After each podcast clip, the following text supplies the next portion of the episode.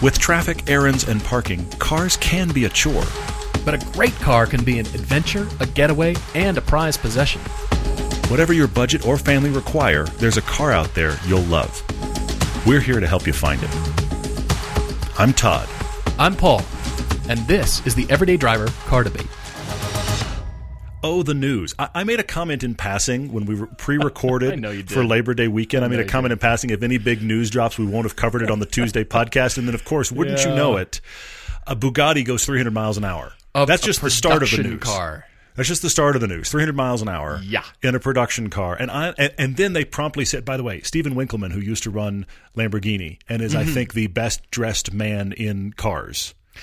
Yes. It's crazy. Yeah, yeah. Yeah, yeah. I mean, he he like yeah. Anyway, so so he he runs Bugatti now. Used to run Lamborghini, runs Bugatti, and he made the comment where he said, "We're not going to do this anymore. We're done. We're not going to try to push." But here's the thing: everybody for the past three or four years since the Chiron came out, Koenigsegg. I I know say everybody, but Koenigsegg and um, Hennessy are the first two I think of that are like, we're going to do the first car to break 300. So Bugatti shows up and goes, just did it, and we're done. Yeah, but did you read? Interestingly, it didn't count towards the world records because it wasn't the Wasn't both the- directions. The, both directions because of the track surface, and Yeah. so they just left it at that. And so other cars will actually be the Yeah. world record holders at slower speeds, if you can imagine that. Yeah. And here we have, yeah, the Bugatti. So the Dallara company, Dallara in Italy, they make the IndyCar chassis, and they are the the world's leading authority, at least one of them, on carbon fiber construction for race cars. And so they have the Stradale, their their street car, but they built this extra ten inches longer long tail Chiron. So there's been illusions of, you know, hey, will this become a production car? The Chiron LT. Oh my gosh. Y- I mean, they had a cage and they did a, a slight modification. Yeah, yeah, the yeah. power was astounding, but I guess when you do 300, you're sort of like, good, we're in the club, right? We can stop now. Yeah. Well, but since no one ever has, and it's been that it's been that elusive thing that everybody's talking about. Somebody's going to do 300 eventually. So Bugatti comes along and goes, and we're done. and and I have to ask the question. Uh, I, I read somewhere about you know how many rev- resol- revolutions a second it was for the tires. Michelin signing on and doing tires for that. That's I honestly think that's been the unspoken hurdle. Has been just Yeah, tires yeah, you can count on that can go 300. Not- Unreal. Not like we made a set. No, like no. Go ahead. Go go do three hundred. Not that any other random person that owns this is going to go do that. In fact, I heard about a documentary here that, that I know was doing post production here in Utah okay. about a right. guy who owned the private owner in the U.S. that owned the Koenigsegg. This is how how you and I think differently than others. A guy in the U.S. that owned the Kira, Koenigsegg Regera or Agera or whichever one it was With that Gira set, in it? set exactly that set the production record at Yeah, right. 280 or whatever it was, Right, right, 275. right. Yeah. The owner of that Slow car. in the U.S. that did the, the whatever the road was in Nevada didn't do the driving for that run. Yeah, right, right. Okay, this is my question. You you want to own the car, pay the money because it wasn't sponsored by Koenigsegg to do that run. You want to pay the money, buy the pay the documentary company, make sure that the thing does the thing, rent the road. You want to spend all this money and not do the driving so you can say I own the car that went fast. The driver in me is is like you're insane. Now I understand. I understand. Yeah, you want a really good driver to do this high speed run. I get that, but you don't go out and at least try to do 250 because it's your car. I mean, being able to stand on the sidelines and I don't know, chew on your cigar or something and I say, agree. "I own the car." What is that worth? Well, there's a story. If you don't feel comfortable going those speeds, isn't there a story and an, a personal human achievement in your own self? Yes. I own the car, and so I want to build up speed. I'm going to start with 100 miles an hour, Mm-hmm. and then I'm going to start with 150, and then work your way incrementally up Yeah. to. That's what Bugatti did just now with this speed run. They didn't start, you know, start the car and 300. That's not how exactly how it works. Think about James May when he did it in the Veyron.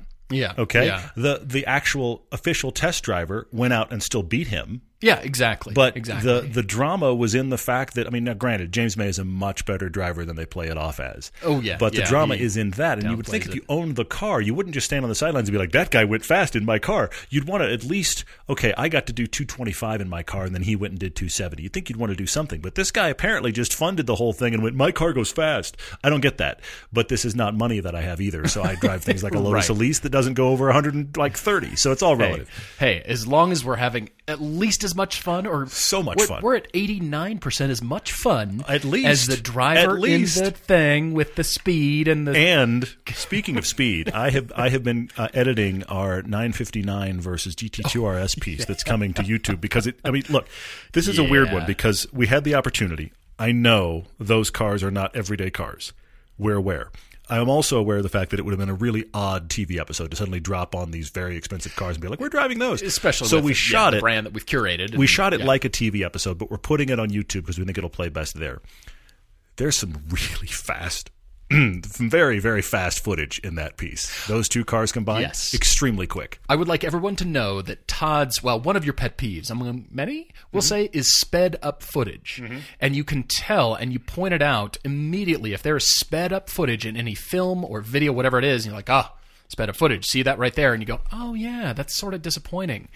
And it's one of your pet peeves, and Yes. you refuse to do it. So I will say, there is no sped up footage in this film. It is what it is. There's some fast stuff in there. Those cars are quick. Two other cars that are of note that uh, dropped over the weekend. Well, Frankfurt Motor Show 2019 is coming at us, Mm-hmm, so we will cover any notable uh, reveals from that. But the Lamborghini just revealed they are a hybrid manufacturer now Yes. With uh, a new car called the Sián, I believe. Yeah, I'm, I'm working on so, my yeah. pronunciation here. Yeah. V12 with a supercapacitor, feeding an electric motor, Mm-hmm. and we've cracked 800 horsepower. Everyone, we're now above 800 in I was worried because you know, Weren't you concerned about been- what's next for that? I've been them? so bored at 700 and whatever that you know where's 800 see 800 horsepower but because it's supercapacitors this this is essentially tech uh, look i'm oversimplifying and probably getting some of this wrong so some of you will send me an angry email but this is not battery technology that can hang on to power for periods of time it Mm-hmm. right, charges real quick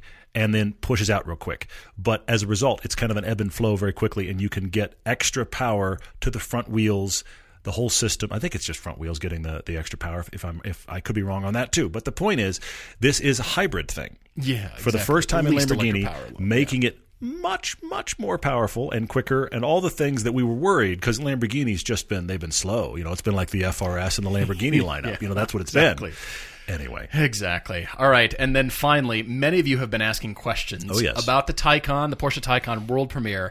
Um, there's a rant coming on. Just how long do we have uh, I'll, I'll try to keep it short. are you gonna wow okay I, I will do my best, but it, it relates to the questions from our close, Jay Doherty seven eighty seven, Dammit Patton, Nico Meager, and many others. Thank Mm-hmm. you guys for writing your questions, asking us to talk about the Taycan.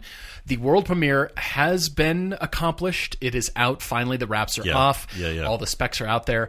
I actually did play with a configurator and got mine up to only two hundred thirty nine thousand dollars because I forgot to buy the extra charge cables and I'm I sorry. forgot to click yeah, those buttons. You newbie. I know. You Yeah. can click the. You can go all the way to 240. Somebody went to 240 or something like course that. you can. Anyway, further than that, Because it's Porsche. the options alone are fifty thousand dollars. The ones you put on yours, yeah, I get that. Yeah. Insane. it's Porsche. Mm-hmm. You can have a Toyota Supra worth of options. Why not? Yeah. I agree. So I'm playing around, and I did print my my whole build, so I you, you have have the to post sheet. that. You have to post that. I, I should. You really I, should. I got a build number, and God. it's. I I come to the turbo question because Porsche has introduced the Taycan with only the turbo and turbo S monikers, and everybody asking is scratching their heads, going, um, it's, it's all electric, right? Yes, you're not wrong. You're not seeing anything. a story for you, quick story for you, and that was a um, a guy I knew wasn't into cars in any way, Mm-hmm. Yeah, and knew yeah. that I was, and asked me one day, "Hey, Paul, so what is?" I see turbo on the backs of cars. What does Yeah, yeah. turbo mean? Is that just a marketing term? And before I, you know, bristled and the hairs on the back of my neck stood up, I just thought, you know what? You're not in cars and you're genuinely asking, so that's cool. Yeah. And I said, no, no, it's super cool. It's actually forced induction. It's two turbines. Mm-hmm. One's driven by the exhaust and it compresses air on the other end, shoves it back in your engine to make more power out of a smaller engine. Yeah, yeah, yeah. And the benefit is you get better fuel efficiency on the side. So it's this really cool invention. Driving a turbo car is really fun. I love turbos. And he said, Oh, cool. So it's not just a marketing thing. I said, No, it's not a marketing thing. I am wrong.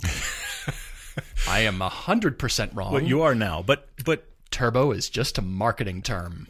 but here's the thing. I know this is odd. I'm going to come not to Porsche's defense here, but I'm going to see if I can walk through their twisted logic. Because this is the same company, by the way, that brought you in production order 964, 993 Yeah. 997 991. Okay, this is the same company that brought you this n- numerical genius. So, but but here's the thing that Porsche struggles with, and the 911 is the best example. Watch our 50 years of 911 retrospective. Yeah, yeah, The yeah. thing that Porsche struggles with from the dawn of the 911 is when they make big changes, the old guard doesn't want to come along True. and they have to make those changes in such a way. To, the 964 is another example. The 964 was first introduced. The, the one we drove in the film was this way. First introduced as a four-wheel drive, all-wheel drive 911. That's the first the way they first dropped the 964, and then they were like, "Yes, we are still making two drive two-wheel drive versions." Right, and the way they got past that hurdle was going. Have you seen the 959? That technology is now available to you. So, so they keep doing right. things to try to ease their old guard along, and also to not completely reinvent the nomenclature for what they do. I would like So- you to tie it in to the person who drives a Panamera Turbo or a Cayenne Turbo Mm-hmm. in the showroom and then looks over at the Taycan and goes, "Oh, so that's a turbo too." So that feeling that I just drove and that that's what turbo is. That's a- exactly what they're trying to sell, Feeling. because- it's a marketing word now. That is a because feeling. but I will say to you where they jumped the shark on this and made it not make sense is not now with the Taycan.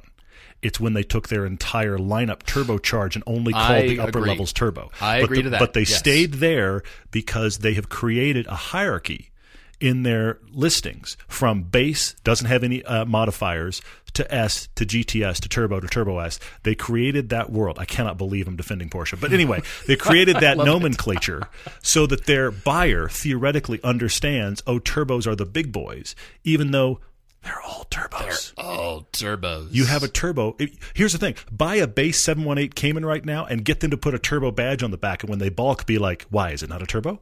Exactly. So, yes. so they've already jumped the shark here. The Turbo and Turbo S are just their you bought the big boy models because they're not going to put X and XL on it because everybody's going to freak out or whatever they would do. True. It doesn't make any sense. But I'll give you another example.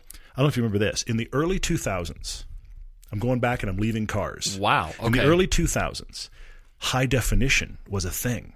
yeah. Right. Right. And suddenly, I'm not kidding you, you could walk down the detergent aisle and you would see detergent that said it was high definition. And my all time favorite was the Kodak disposable cameras that said high definition film, which, by the way, doesn't exist. High What? definition is a video term, but it became such a thing for latest, greatest, and awesome that high definition was showing up on other products. And the best one ever was the Kodak disposable that said high definition on it because I was like, you know, that's not possible, right? So this is what's happened to Turbo like now. gluten free on Turbo a bag S. of corn chips. It's like, well, yeah, Something that was gluten free already, and now we know that it's gluten free. It is. So, so we've reached that with Turbo. I don't look. I don't like this. I see the progression that got us here, though. I I'm just astounded that they actually. you- You're right. It, it's a demarcation of the high end model. It's their hierarchy. They've It's it no Yeah. longer a word that means an object that creates forced induction. It the- is no minute- longer that. The minute their whole lineups went to all turbo engines, it became irrelevant. It's just now we're really feeling it because now we've left internal combustion entirely. well, and and the Turbo S, the the letter after Turbo, that's just a determination of performance. That's just more. The S is that we'll see. There's an extra letter. There's more letters. Taycan, Taycan Plus, Taycan Plus Plus. I, I'm sure. Yeah. How about something because they're in brand new territory? Yes. So they had the opportunity to not do this because they did.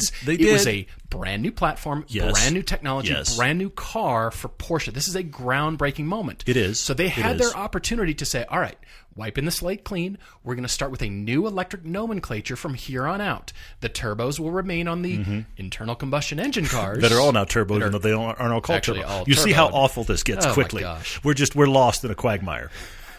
I just we noticed.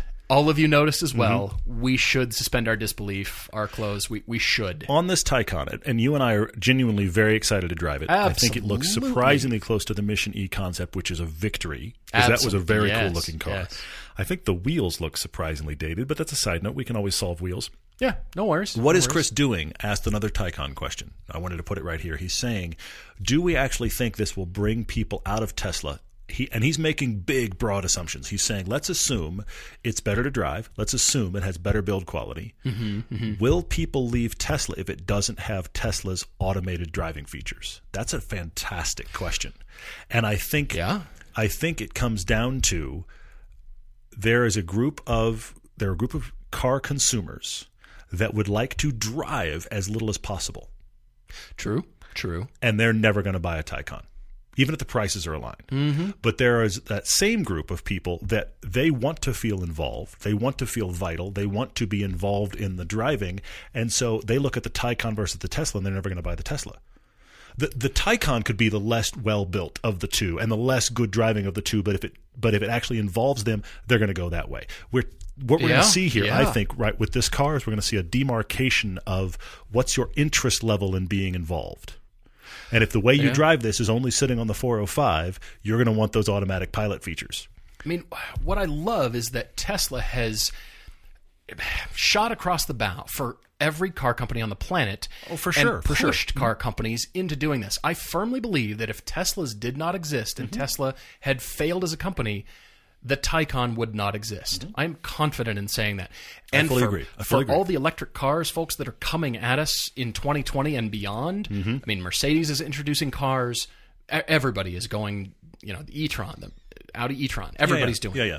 I firmly believe those cars would be further out on the production cycle or not even exist on the roadmap if Tesla didn't exist. So Tesla has kickstarted everybody in that sense. Yes. But they are software people. Porsche is a driving company. They're Mm-hmm. all about driving. And you've noticed that nowhere in all of the Porsche Taycan information that we consume on the internet is anywhere saying that, oh, this is going to be somewhere drive yourself, autonomous. That's not mentioned because Mm-hmm. Porsches are built to be driven by the person. There's a brand delineation That is the on here. You're right. demarcation. You're, absolutely so right. It's yes. car a car company. We know how to mhm. build cars Yes. at the highest level. We know racing. We've got race history. Versus the software folks mhm. have now designed and built a competing car. Very interesting. And we it? know there's going to be a lot of car comparisons. A lot Yeah. of outlets will do this, Yeah. and we want to do the same thing. We want course, to yeah, bring our own opinions and, and our own take on things for for a, a television season or a television episode. Yeah, for sure. But I, I find it fascinating that Tesla has kickstarted everybody right in the teeth. Mm-hmm. I mean, just punched everybody. And here's the Taycan. Doesn't matter if you're late to the game. Yeah, well, what I find fascinating about this is that, and, and I know we could keep going on this topic, but what I find fascinating about this is mainstream media, I mean, non car media, would have you believe that all that's really going on in the car world right now is electric cars. And every car company you can think of is killing themselves to try to make a competitive, interesting electric car to get that coverage and to be in that pool. And yet, sales wise, we're talking about less than 5% of the market. Yeah. All of the action, all of the press coverage, all of the let's kill ourselves is going under that 5% of the market. While what's everybody really buying? Another bland, similar looking, probably in gray, five seat CUV. Mm-hmm. It's awesome. Let's guy. Let's get good cars. We have two good car debates coming up that are going to be very good. We've got Peter writing in for his girlfriend's father. So that's going to be interesting to unpack here in a second. We also have Reed writing in, and uh, he would like to wait longer for more budget to buy a car, but he doesn't think he can stand it. So we're going to solve that as well. Peter is a student at the University of Tennessee in Knoxville. He's also good friends with Ben. Ben helped, helped Yeah. us out on the Corvette shoot. I can't believe it's nearly a year ago Mm-hmm. that we shot the film, and it came out in uh, early 2019, late 2018. And if you still haven't seen the American original Corvette Generations film, we'd love to see you. Uh, love to have you see that. Don't know if you heard, but there's a C8 There's, out um, now. So a there's a one out. whole Yeah, exactly. first seven generations car. Yeah. Anyway, So there's a connection there with Peter, and he cool. writes in because I think he wants to impress his girlfriend's dad. His, dad, his girlfriend's dad's name is Robert. Yes. All right. So he knows that Ben is associated with the show Everyday That's cool. Driver, and That's cool. so he knew to write in. And so Peter, thanks for your email. And um, bit of a room full of rakes here. We'll have to No, no, lightly. no. This is worse. No, this is worse than that. Uh, P- Peter, I'm going to stop right here for a second. When I read when I read the following sentence, I am in college. I am helping my girlfriend, my college girlfriend's father, shop for a car.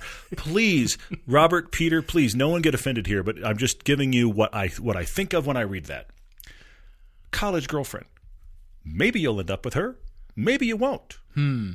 She's not your fiance. Please don't misunderstand me. I'm not trying to, to, to poke holes in anything, but here, just I'm thinking about you're in college. It's your college girlfriend. My college girlfriend's dad wants to buy a car. I'm going to help him. That is a room full of rakes and landmines. Oh, we've added landmines. We've now. added landmines. Wow. Seriously, because because if that relationship goes the least bit sour, or you anger the, the uh, is this your potential father-in-law? I mean, the whole thing. This is The best part is we still get to help somebody. We get to help we Robert. do we do we get to talk to Robert, but but the whole the, the the way we get here could be potentially fraught. Let's just go with fraught. We're going to tiptoe. problems. Yes, Robert, sure. we're going to tiptoe. Welcome to the podcast.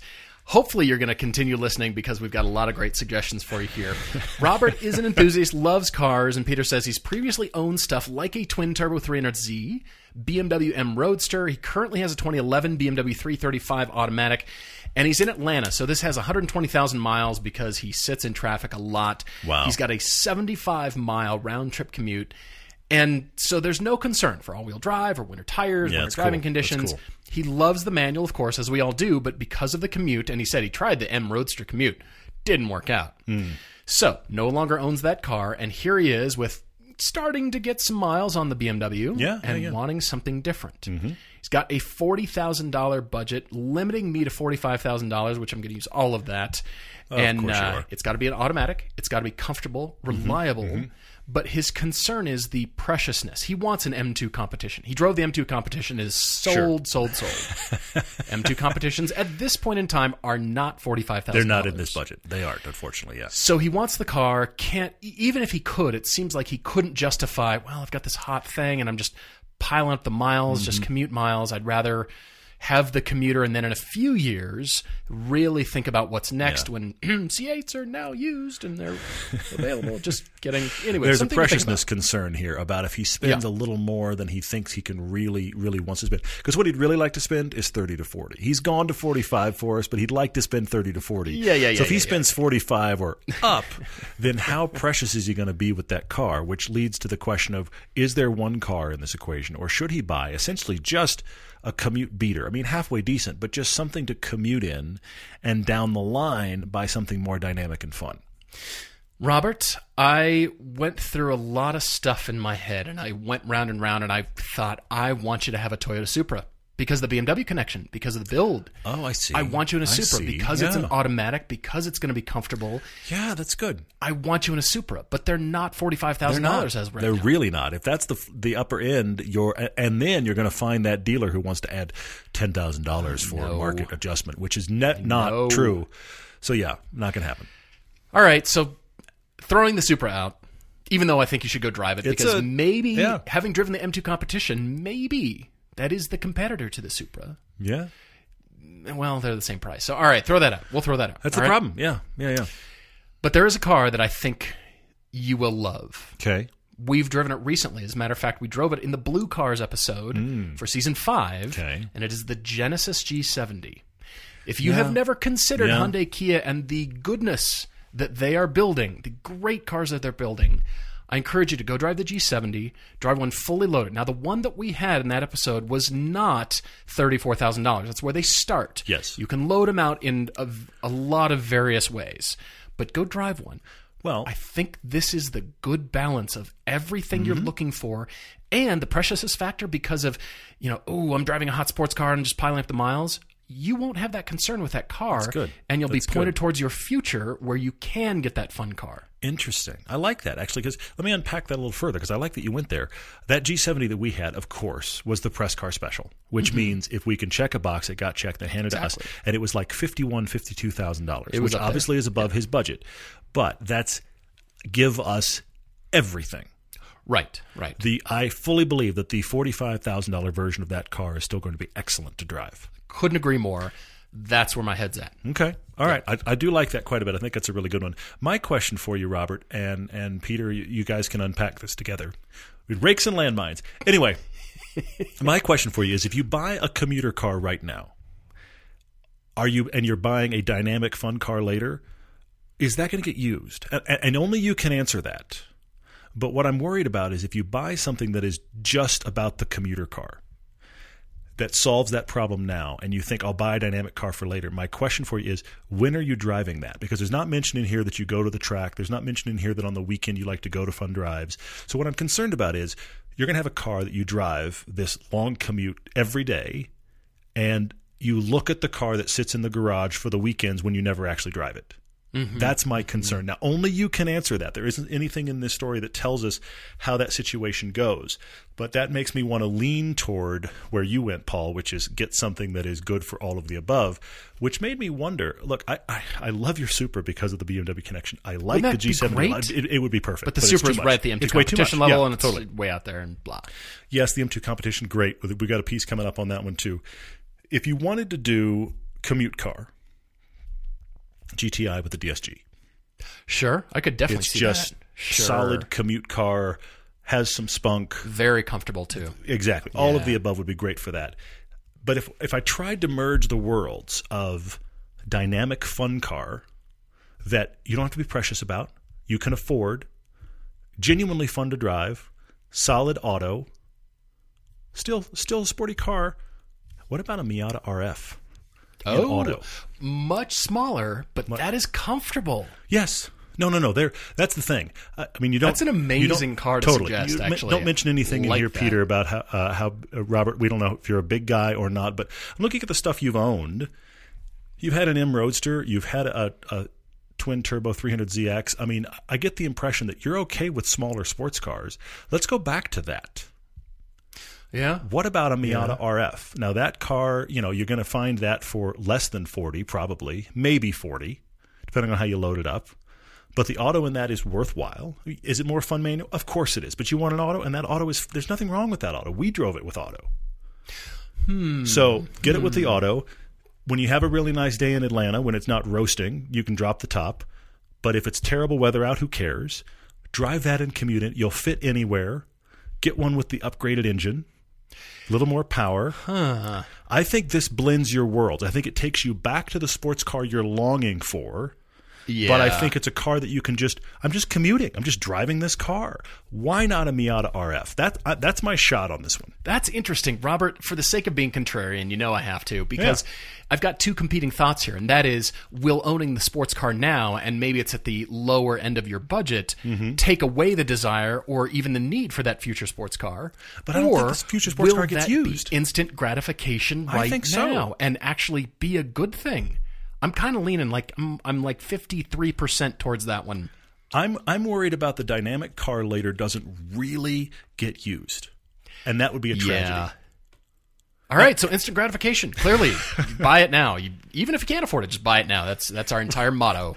Take it Everyday alone. driver car debate. You can't it afford now. it. Buy it anyway. We are not financial planners here.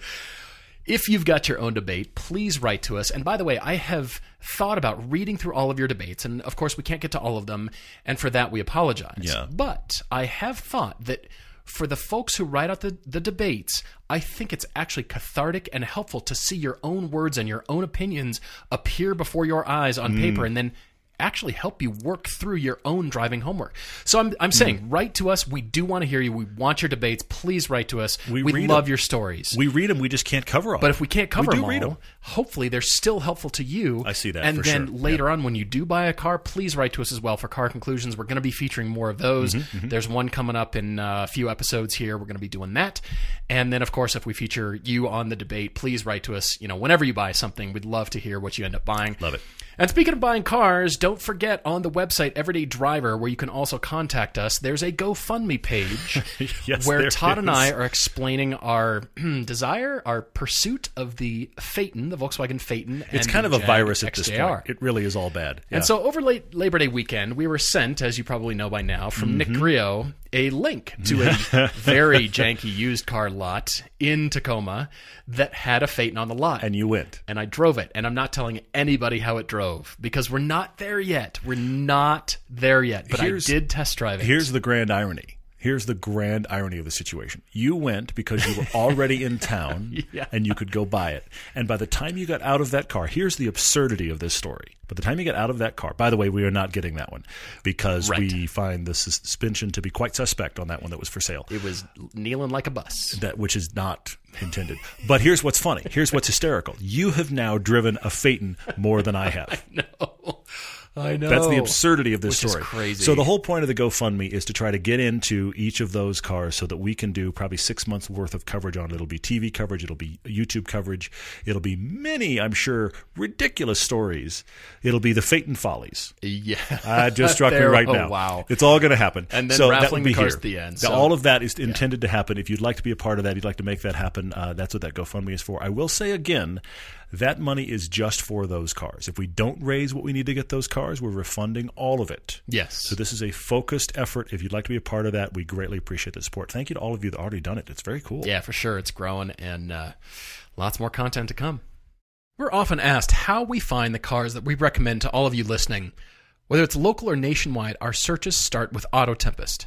Instead of searching each car shopping site separately, you can enter all your parameters for the car you're looking for into Auto Tempest one time, and then you can search for them all at once. See results from Cars.com, Cars Direct, eBay, and more. Or you can jump to AutoTrader or Car Gurus without entering anything new. Same parameters, new site.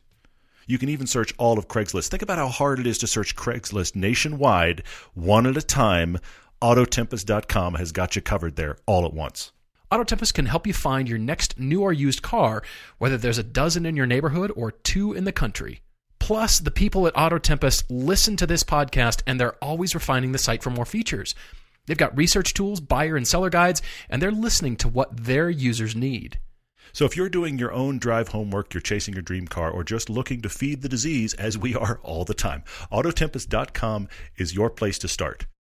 Summer is finally here, and with that comes sunshine and blistering hot car interiors. You know, the leather seats that you thought were a great idea until you scald your legs. Luckily, all you need is a custom sunscreen from our friends at Covercraft. They're awesome. They're amazing. These foldable sunscreens fit perfectly in the windshield of your car and keep your car cooler when you're off enjoying the sunshine. These custom sunscreens come in a variety of colors, and they're an affordable and simple way to keep your car cooler in the summer and protected from damaging UV rays all year long. We swear by our custom sunscreens. I, I love it. It's one of our very favorite car accessories. Remember, you can get 10% off your car sunscreen by using the code EVERYDAY right now at covercraft.com, or you can follow the link from our sponsors page. We've got folks from around the world who frequently ask us about the roads we shoot on, but they also ask us about great driving roads near them. Now there's an app that will help anyone worldwide discover and share the best driving roads everywhere. Driveline app allows you to easily record and classify your favorite road. You can even mark great pit stops and attach photos and videos if you like. With Driveline, you can follow people in great areas. You can search an area you've never seen, and if you find a route you like, you select Drive It, and you'll be guided to the beginning of a new favorite drive. You can even earn points and patches for your activity on the app. These build up toward actual car giveaways. That's right. As the community grows, Driveline will be giving away cars to members, and your postings and drivings get you entered to win. We've never seen anything like this, and we love the mixture of community and great drives. You can get in early right now to help shape the app and the community as well. Download Driveline to your phone today, start sharing your favorite roads, meet other drivers, and find a new route for your next adventure. Reid S. is in Lincoln, Nebraska, and he can't wait that long. He was hoping to wait until he was 25 Yeah. to own a fun car. He's currently 23 as of this recording, and he's hoping to hold out. He is an architectural associate in Lincoln, Nebraska, and I get it. You've got the cherry job, it sounds like, mm-hmm. and you want a cool car that says architect. And, well, says, I have a solid job and I love Yeah. cars. He's been driving an 06 Nissan Altima 2.5S. He says, thanks to his parents for buying a great car that's run really well, but he's driven this car for seven and a half years. Good time for change. So he's It's very much wanting to move on. He so wanted to wait until the 25 year old insurance drops, but I think we're buying now. I think your insurance agent is going to gleefully rub their Yes. hands together and, Yes. s- and just think, now, what sort of furniture do I want to buy from my new boat? Reid, thanks for calling. Oh, Reid, it's Yeah. you. We're kidding, but sort of. sort of, yeah, is key. All right, so he's got a 15 minute commute each day. That's a non issue, but he and his girlfriend love to take weekend trips out to Kansas City, Des Moines, Minneapolis. And so he's looking road, for something cool. hot but affordable. Hot mm-hmm. yet affordable. Those are often counterintuitive. But anyway, all right, off we go. Does that Yeah. apply to more than just cars? Anyway, sorry. moving Moving on. Easy, easy. He's expecting- family podcast. family podcast. He's expecting to be pre-owned and a few years old, and his girlfriend says it's got to be four doors. Trying to stay under twenty-five thousand, definitely cannot go over thirty. So I've got a five thousand dollar buffer. He says, Paul, spend it wisely. Think I have, Reid. I think I have. good, good. He wants a good conversation piece, something that's powerful, comfortable, has an interior that fits its luxury title. Okay. And therefore, he's given us choices like the Mercedes CLA 45 AMG, but he says the interior doesn't quite look up to snuff. Yeah. He's liking the Audi S3, the A5, the S5 Sportback. He likes the A220 Mercedes, the C300. So he's looking at, of course, luxury brands that have that perception. They genuinely are, and they're fun to drive cars. Mm-hmm. Yeah, yeah. But he also brings up the Lexus IS and the Kia Stinger and asks for Mm-hmm. Yeah. ammunition against his friends who are laughing uncontrollably at the thought of a Kia Stinger. All you have to do is say the words Luc Donckerwolke, and he is the Good luck on that, by the way. You're going to trip all over that one, but good luck. he comes from Lamborghini. He designed the Murcielago when he was with Lamborghini. Then he went to Bentley, and then Sangyup Lee was already at Hyundai and recruited him to come on mm-hmm. over. And along with Chris Chapman, who designed the original BMW X5, the three of them head up what is all of pretty much Kia, Hyundai, and Genesis styling. And mm-hmm. Luc is in charge of the new Genesis brand. The guy rocks, and plus, I I know he keeps a Porsche in L.A. and owns our 911 film. So which is very cool. Plus, Really cool. here's the other thing, though: Kia and Hyundai, all of the guys from ten years ago that were running Audi and BMW on the way they looked and they drove. Guess where they're all working now? Kia and Hyundai. exactly right. So that's where their dynamics and their styling are coming from. Is the stuff that we liked in the last five or ten years from Audi and BMW? That's what's going on right they're there. enthusiasts, they're Yeah. drivers. So if they can join a company like that and like it, and this is where they want to have their careers, I think it's okay. But but think about us driving the Stinger. You just recommended the G70 on the last uh, Yep. car debate. The dynamics are there too. They're they're genuinely there. Reid, I played around with the uh, idea of the Lexus, but I think it's going to feel old quickly to you. It's not going to live up to the standards that you have spelled out here. I thought of the Stinger. I thought of the Mazda 6. I thought of the Alfa Giulia. Hmm. Yeah. And I even considered the Civic Type R. Hmm, okay. But I found your car. It is none of those. Okay. All right. welcome for $30,000 to your 2018 and newer Acura TLX A spec with the technology package for $30,000 all day long. There's a lot of done. them. There's a lot of them for sale. Well done. Slightly used, ranging from 17 to 34,000 miles. They're bang on 30. Hmm. Done. We love how Acuras are actually they're doing great. They're they're well deserved for this super handling all-wheel drive architecture. Yeah, yeah, yeah. They're fun to drive. They are a luxury item. They feel great to drive, Mm-hmm. and they're well built. They feel like what you paid for them. Acura, Interesting. TLX, A spec. Get a color. You'll be Get a color. it. Get a color. I like that. I like that. I have two, and they're very different, but I have two.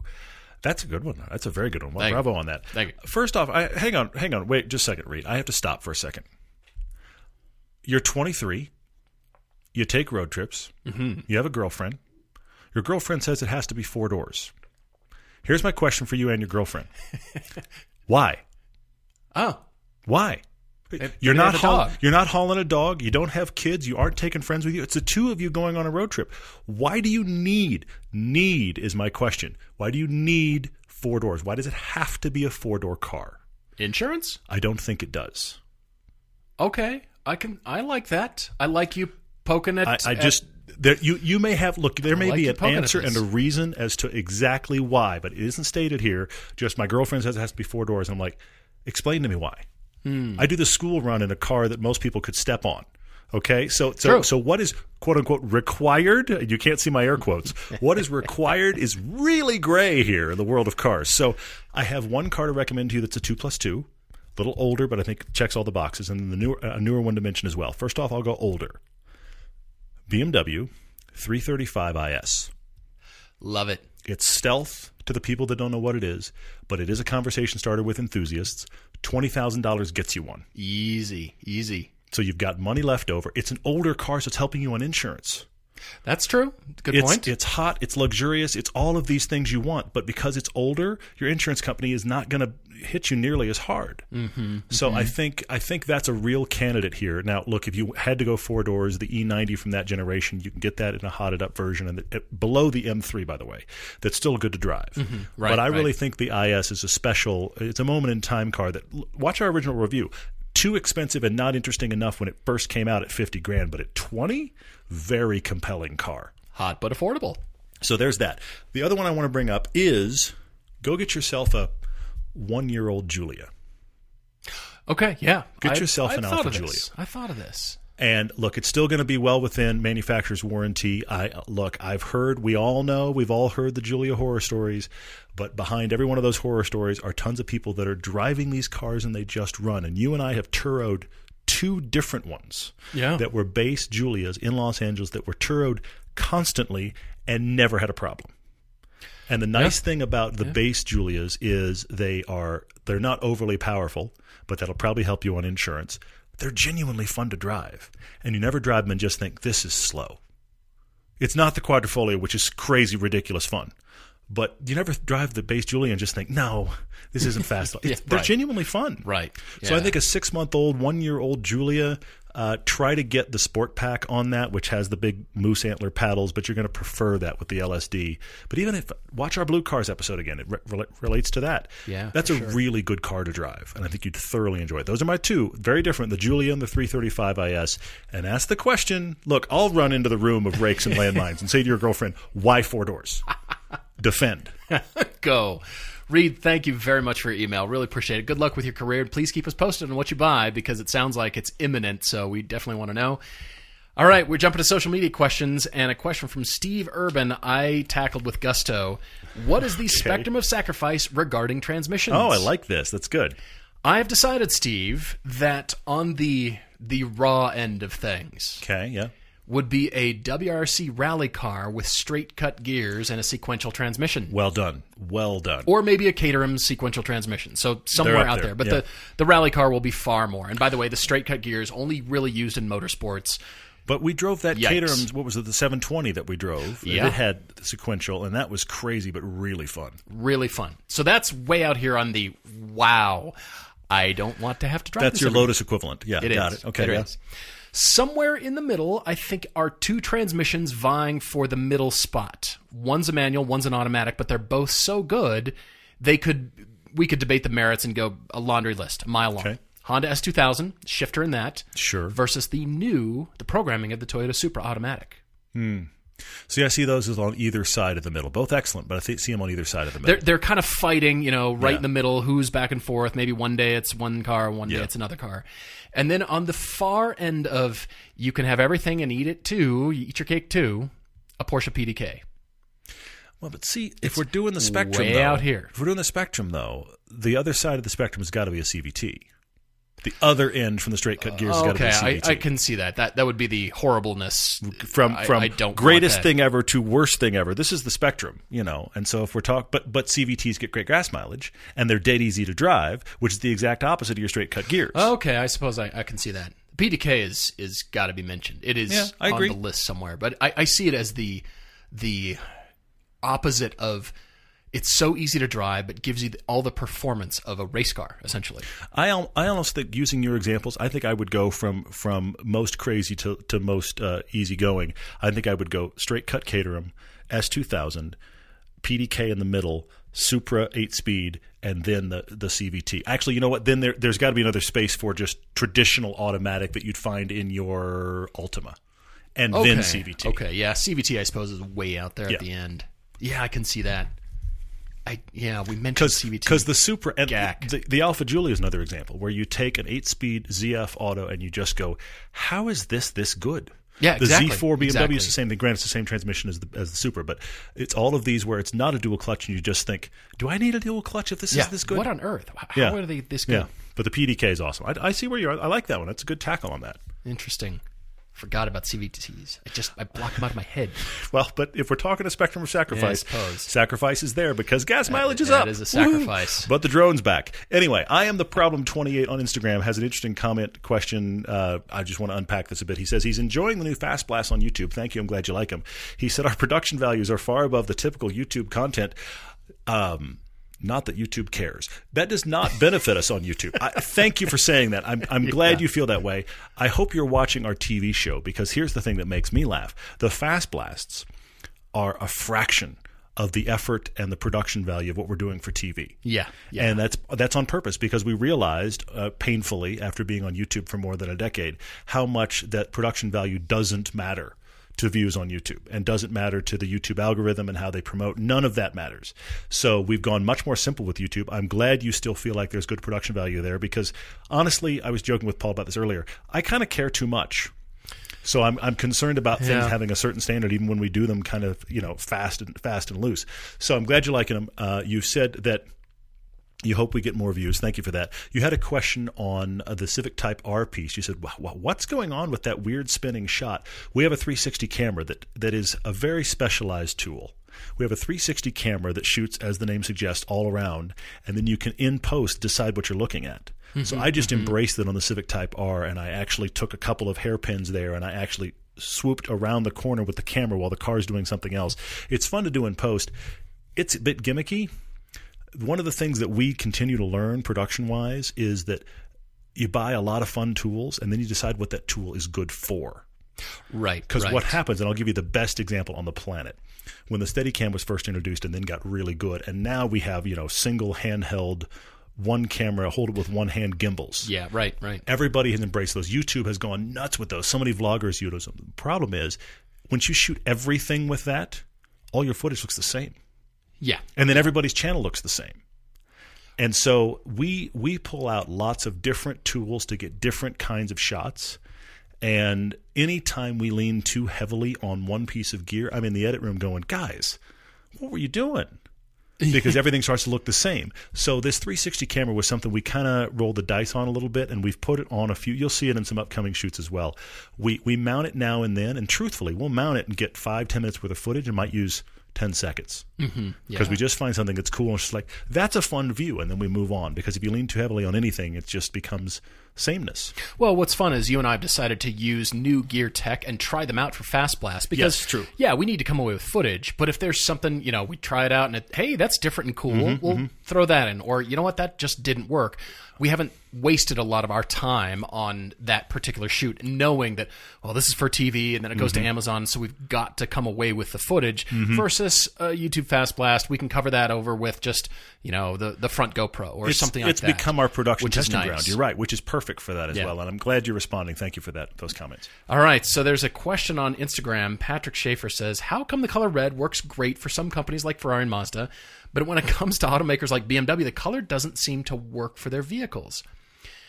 I think, uh, well, everybody in the the everyday driver universe, you know, in, in production and and uh, everybody helping us out knows that I have this proclivity for naming colors and Yes, always do. Mm-hmm. sends, you know, they find a funny car color and say, "Okay, what's this color?" And so I like to come up Uh-huh. Yes, with funny names. So I think, Patrick, that it is association. You Hmm. associate color with a particular brand, and that's Okay, built okay. over time. And that is something that car manufacturers, well, I'll be honest, almost any company works and strives hard to be associated with that color once they decide this is our brand, this is who Mm-hmm. we represent. You think Yamaha, blue, right?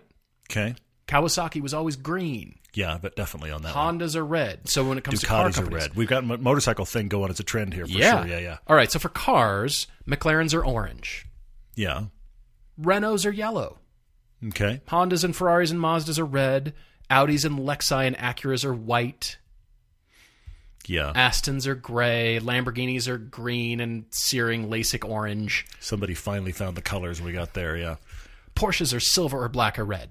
oh yeah Fords are blue. Think GT500 Mustang and think Yeah. Focus RS Yeah, and yeah. the Ford GT and the Shelby Association that Ford Mm-hmm. has. Think blue.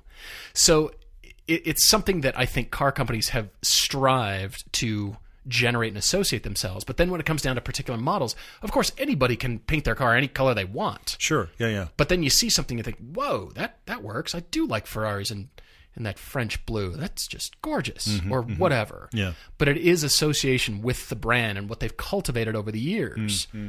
And so I think that's why, you know, a car comes out in a crazy color and you think, Lamborghinis in red. Lamborghinis are not red. Ferraris are red. What's what on earth? Interesting. But that doesn't mean a particular car can't look gorgeous and just turn everything on its ear. You see a Lexus in that gorgeous electric blue. You think, Yeah. We just had it on the RC350. That was a great looking color. gorgeous Yeah, yeah. color. And so I think uh, car companies have an opportunity to be able to do that, even though they've associated like Lexuses are white. But then when they come out with a special car Mm-hmm. and paint it a different color, that really gets attention. That really you notice that. And so color. The, the study of it, color theory, all of Yeah, that is yeah, yeah. huge for car companies. It is massive because you're noticing that association. That's interesting. I also wonder, and I'm thinking aloud here. I- I think that red and yellow. Granted, I'm the guy that I love cars of color. I think red and yellow are the two hardest colors to get right. I can There's see that. slight Yeah, variations on yeah. either side where it's just like that's not working as well anymore. You know, and if you think about uh, if you think about the Mazda, the Mazda red right now has it's it's not orange at all. No, It's a very deep, dark, kind of headed toward a rose red. It's kind of that it's, color. It's a sophisticated color. very much, It's very much, which makes it work. And a lot of time, I feel like the the BMW red is oranger. I also think it's Mm-hmm. flatter. I think red is a is a color that desperately needs to have depth.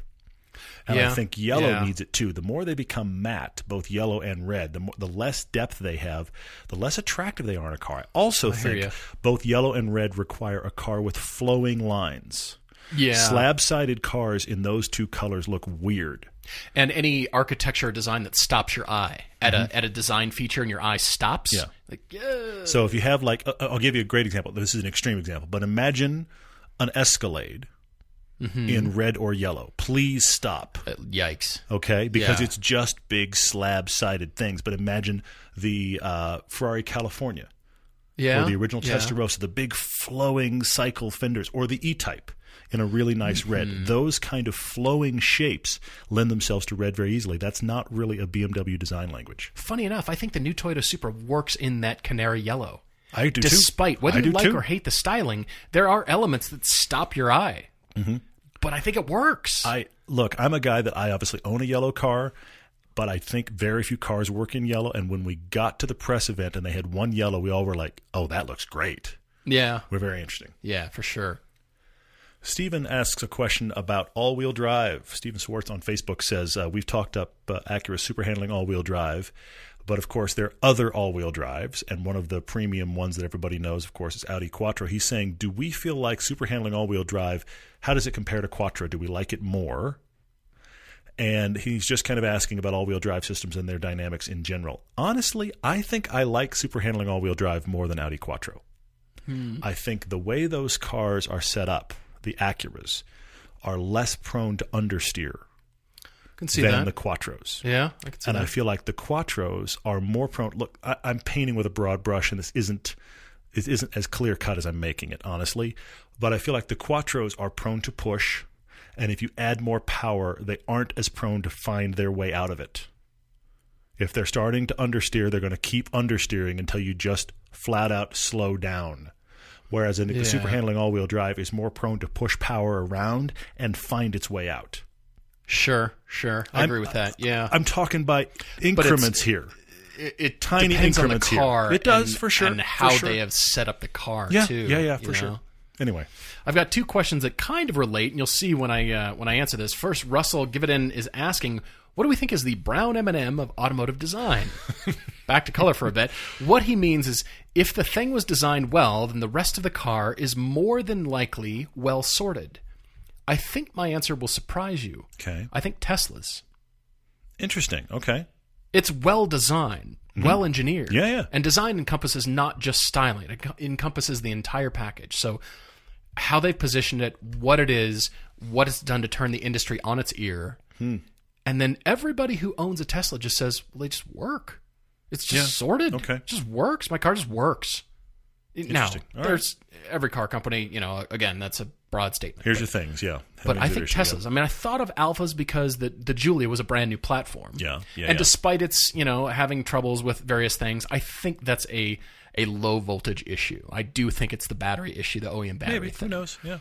But new platform, and they just they just seem to work. Like great, finally new platform, and it just it's working. I mean, yes, there's the exceptions, maybe more so than other car companies, but but uh, I just I thought, all right, Alfas might make the list. But then Ed the Sled over here says, "Will Tesla always keep the look of its current models, or will it update the body style to stay relevant?" Because you know, aren't there people who don't want Tesla simply because they're now so common? Crazy to Depends say. Depends where you live. Yes, it does depend on but, where uh, you live, for sure. Yeah. and and the style is getting dated. Well, keep in mind Tesla, yes, as much as they have poked everybody else, they don't have the infinite resources in comparison to Volkswagen, GM, Ford, Toyota, And they're a cash fire. They're a cash Yeah, fire. they still are a cash fire. Yeah. So that means they can't afford to do the refresh Mm-hmm, as quickly as some other car companies, even though I think, you know, companies like Nissan are sitting on their hands refreshing various things. very true. They've got the bucks to be able to cut new tooling and go produce new sheet metal. Mm-hmm. And that is very, very, very expensive. Plus crash testing for the you know, the new design from the A pillar forward, they it's a lot of money to go do that. So because of that, because Tesla in comparison is a tiny little car company, Yeah, for sure. they don't have the capital expenditure to be able to completely redesign. So therefore, they're limited to those mid-cycle refresh things. Mm-hmm. They just change the urethane, they just change the front clip, or maybe it's a all right, we went as far as a new hood and a headlight design. That's Well, far. They're also more focused because of their software background and the way that their cars are designed. They're much more focused in pushing out software tweaks that do this new thing Exactly than they right. are about the styling because the styling to some degree, what even though on one level from a car maker perspective the styling is now old. But at the same time, that styling is known to be a Tesla. So if you keep updating what's going on inside, then the styling is just well that's what a Tesla looks like. Exactly. So you've got older models now doing the exact same electronic things Mm-hmm. as the new ones right out of the factory. Mm-hmm. Well, that's an interesting take on what it means to refresh your car. Yeah, that's a sure. very different mindset than, all right, so new sheet metal, new fenders, you know, we've got a big project here. We're going all the way. The hood and the doors stay the same. Everything else can go. That's a different mindset. So the, Yeah. the car is refreshed again because of the electronics. That's fascinating to me. So I don't think we're going to see a lot of, you know, we want, you know, cooler, sleeker, whatever, new Teslas. I don't think we're going to see that as much. Interesting.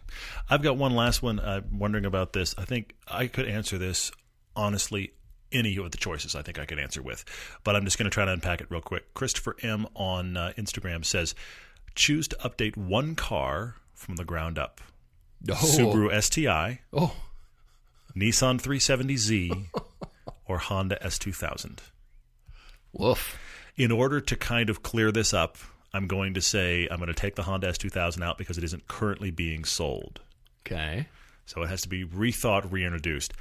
I actually am going to go 370Z because I don't think look the Subaru STI needs new engine, new thing. Let's go, but they're not going to stray that far. Yeah. because that's always going to be connected. Subaru has had such an explosion in success in their lineup here in the states, and they're known for certain things. They're not going to stray too far from the things that have made their brand explode in people's minds and safety and that kind of things. So they're not going to go too far out they can take some of the new stuff they have and they can make a new different STI. And of course, they're doing it again. Subaru saying, "Here's the look of our new Impreza," and I am not believing it. I'm not believing it. I don't care. I'm not believing ignoring it face. That's exactly what it is. but the STI is going to be whatever it's going to be, and it's going to stay close enough to their lineup that they, you can see it from there. The Nissan 370Z is now an orphan car Hmm. because it's not the Halo car like the GTR. It's not. It's No. not the car like whoa they make that, but it's also like nothing else in their lineup. So it isn't the bragging rights car of the GTR, the big boy, and it isn't anything else that is a bland CUV with a CVT. It's an orphan car. Huh. Yeah. Good it point. desperately needs to be okay. We have and and also it's the rare car in the Japanese world that has just been around and been an icon for a long time and almost almost been sold straight through. So let's take that because the S2000 drops kind of out of the sky and is this thing that is awesome during the the Honda heyday. The Z car's got history. yeah. So let's take Yeah. the Z car and let's make a new Z car and let's get Nissan back in the thick of it. That's excellent, actually. I like that. Last question for me from Jared Rose on Facebook. Will we ever run into an issue where the classic cars actually begin to depreciate? We wish. For example, a 63 Corvette Stingray or the more extreme, you know, a Duesenberg Model J or a Packard Twin 6. I don't think so. I think we've seen some interest ebb and flow, but in general, those, you know, those Duesenbergs will still be 500 to 800,000 and you know other cars will start to go back up but i do actually think we're in for a change over the next decade or 2 Mm-hmm. because of all the electric cars coming at us and so internal combustion engines will be this rare thing this You own one of those? special That's interesting. wow We'll and We'll not see. only is it you know in the shape of a porsche or the shape of a bmw or whatever it's got a gasoline engine too wow Well, but I think there's another factor here, and I hate to say it this way, but the other factor is the cars drop as the people that like them die. I hate to say it that way, That but is a 20 bit years rough. ago, That's but brutal. 20 years ago, those cars of the 40s, 50s were now. Look, I know inflation's a thing, and I know cars in general have jumped in twenty in the last 20 years, Mm-hmm. just in general. But those were the cars that were like the big toast of the show Mm-hmm, the 40s, you know, the 40s, 50s, like the post World War II stuff. That stuff's died out, and the muscle cars have risen. Why? Because those guys died out. And the old guys with money are now the guys that are looking back on their high school years in the muscle cars. Yeah. And then that's bringing up the air cooled Porsche era true that now is true. spiking.